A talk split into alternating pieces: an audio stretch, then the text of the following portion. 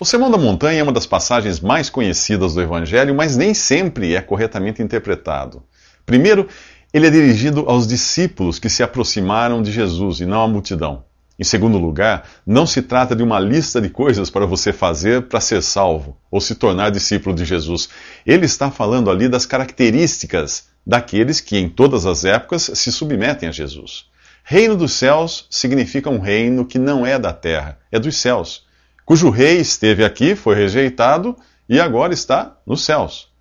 Quando Jesus diz bem-aventurados estes ou aqueles, é como se dissesse felizes estes ou aqueles que são assim. Assim como? Como assim?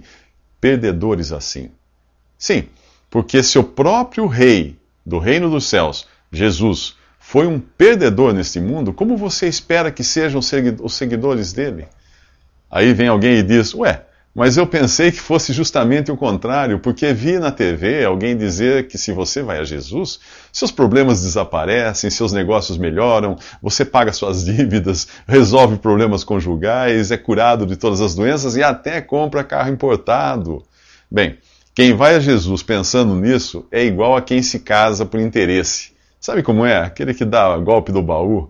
Se você está atrás de Jesus para receber alguma outra coisa, que não seja o perdão dos seus pecados e a salvação, é bom pensar melhor no que você está fazendo. Ou você acha que Deus é bobo, que não vai enxergar suas intenções?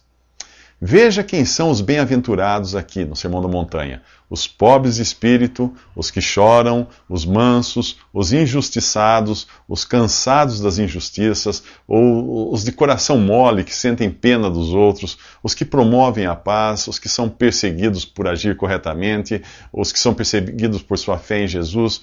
Percebeu? Tudo oposto às bem-aventuranças desse mundo, onde são bem-aventurados os autossuficientes, os que riem, os poderosos, os que se dão bem com as injustiças, os que uh, pisam nos outros, os que promovem guerras, os que perseguem e que, obviamente, querem passar bem longe daquele que, neste mundo, foi o maior dos perdedores, Jesus. Só que Deus está chamando os perdedores para o seu reino, não os campeões. Prostitutas, ladrões, cegos, aleijados. Que tipo de pessoa você acha que Jesus veio chamar? Pecadores. E depois de salvos de seus pecados, pelo que Jesus fez na cruz, e não por suas próprias obras, em que você pensa que essas pessoas se transformaram? Nesses bem-aventurados, segundo o conceito de Deus, não o conceito dos homens.